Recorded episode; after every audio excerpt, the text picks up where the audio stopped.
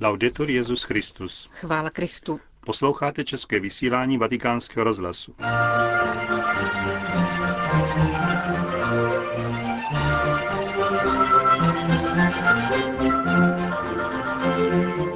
Milí posluchači, vítáme vás při poslechu našeho pořadu v pátek 27. dubna. Přinášíme vám přehled aktualit z Vatikánu a ze světa a pravidelnou promluvu otce kardinála Tomáše Špidlíka k Evangeliu příští neděle. Od mikrofonu vás zdraví Josef Koláček a Johana Brunková.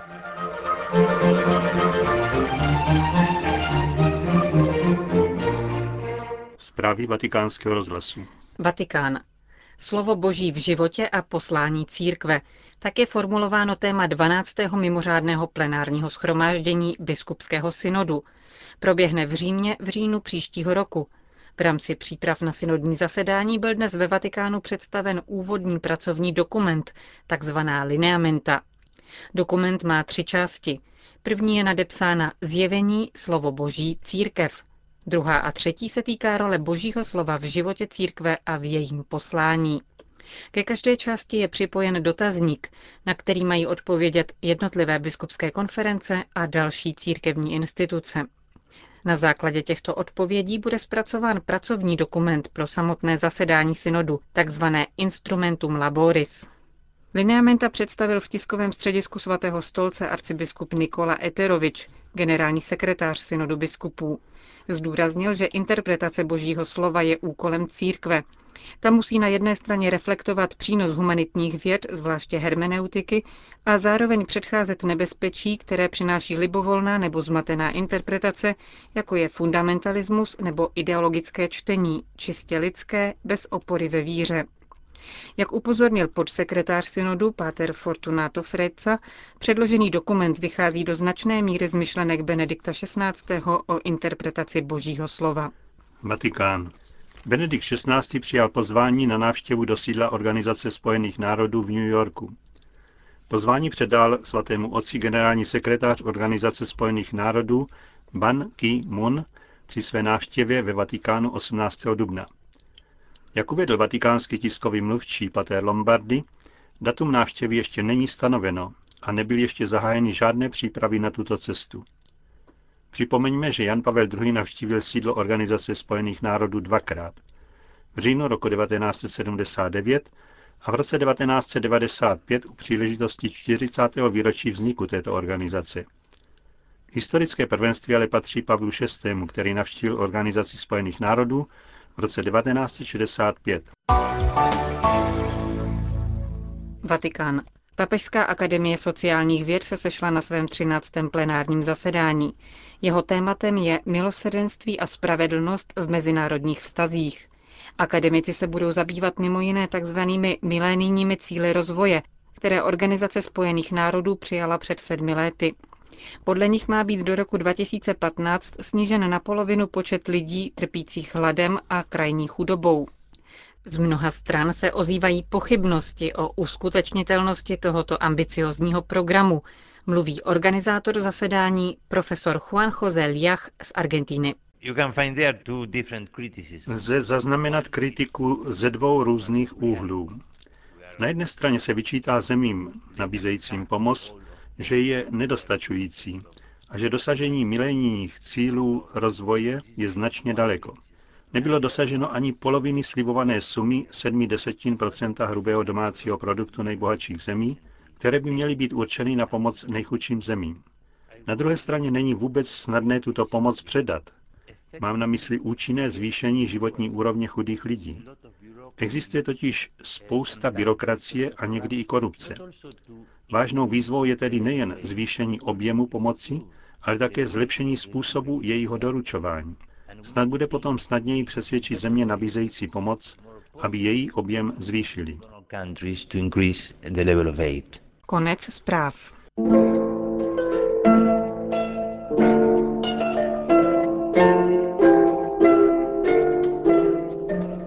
Kněžství. Páteční promluva otce kardinála Tomáše Špidlíka. Nic není vznešenějšího, píše svatý Albert Veliký, než zpřítomňovat tělo Kristova.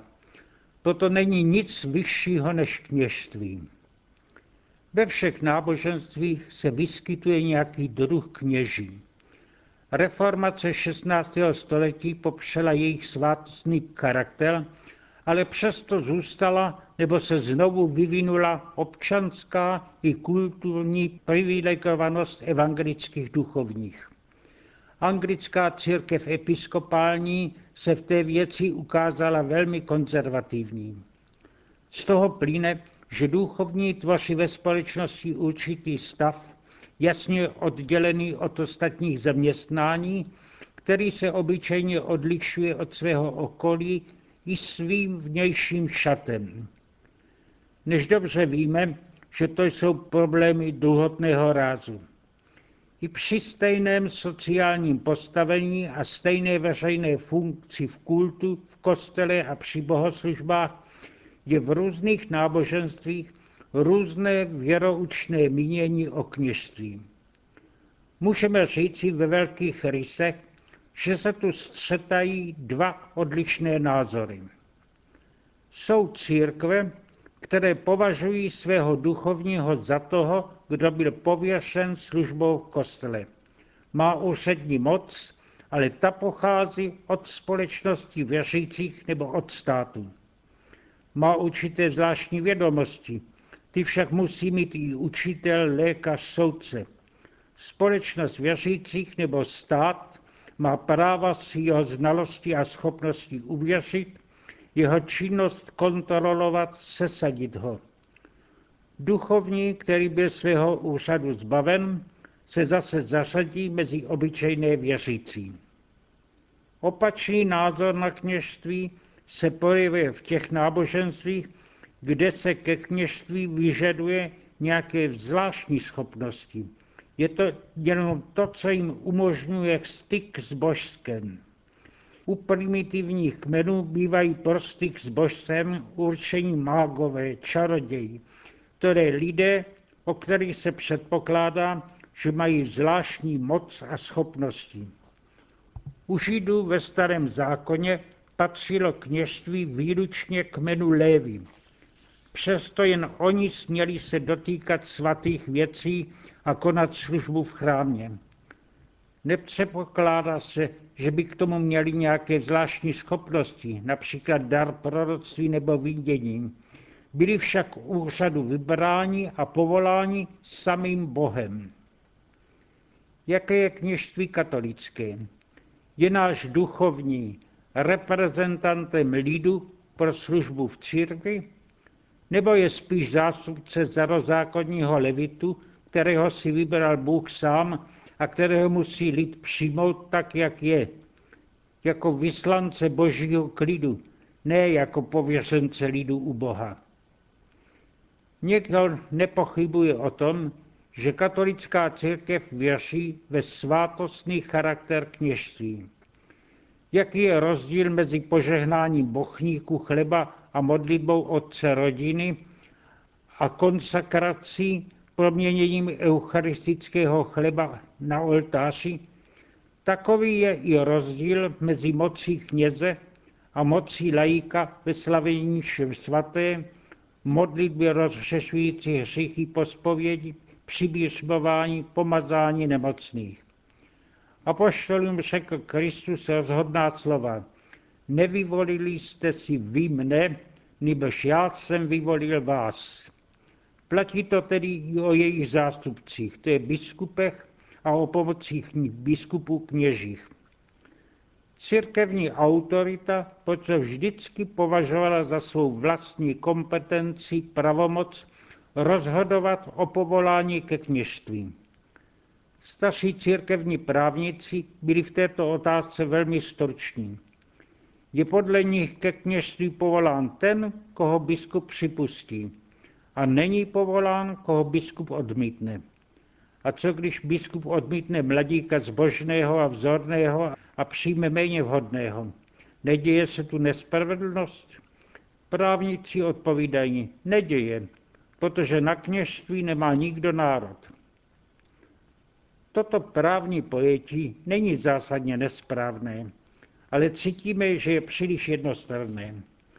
Církevní autorita sice o povolání ke kněžství definitivně rozhoduje, ale nedává je. Svatý Tomáš Akvinský, svatý Bonaventura a jiní řeholníci, kteří psali o kněžském povolání, si všimli, že i z hlediska psychologického, jak se povolání ke kněžství projevuje, obyčejně velmi záhy, často už od dětství, ve formě touhy, zájmu, záliby ve všem, co se týká boží služby. Milost ke kněžskému stavu se projevuje jako zvláštní kvítek tu a tam v lánu klasům. Církev musí tato kvítka zhledávat, pěstit, sbírat, prochytit si na své oltáře. Od doby tridentského sněmu se snaží autoři, kteří píšou o katolickém kněžství, uvést v soulad dva základní prvky, které tvoří povolání k duchovnímu stavu. Vnitřní a přímé působení boží milosti, která sama chlapce vede ke svému oltáři, a práva církevní autority, její svobodné rozhodnutí připustit či nepřipustit k té nebo k oné duchovní funkci. Z toho však neplyne, že by nebyl, jak sám svatý Pavel píše, brán z lidu a prolit. Po století musela církevní autorita bojovat o svobodné dosazování na církevní úřady a volné vykonávání kněžských funkcí. Došlo kdysi ve středověku až ke krvavým bojům o takzvanou investituru. Stává se pak často, že se v boji o jednu pravdu odsune do pozadí druhou. Lid, obec věřících, má totiž také svůj důležitý úkol ke vzniku a výchově a činnosti svých kněží.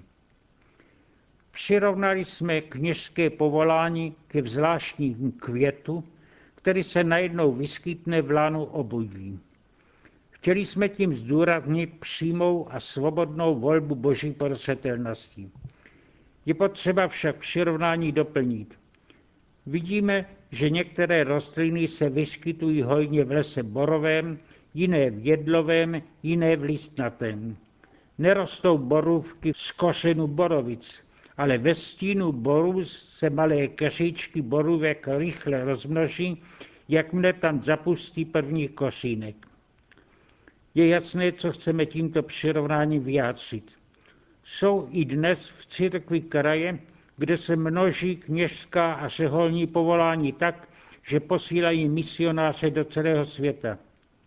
Jsou naopak diecéze, které si musí vyprošovat kněze od jinut, aby obsadili alespoň nejdůležitější místa.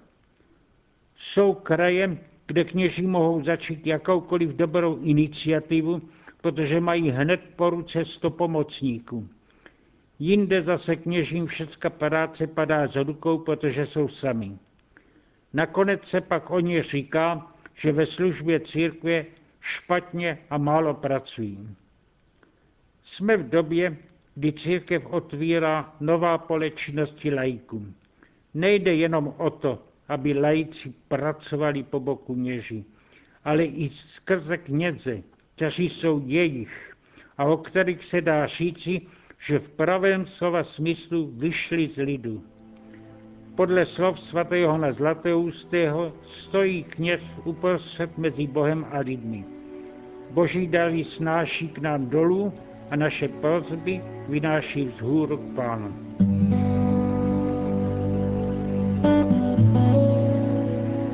To byla pravidelná páteční promluva otce kardinála Tomáše Špidlíka a s ní také končíme české vysílání vatikánského rozhlasu. Laudetur Jezus Christus. thank you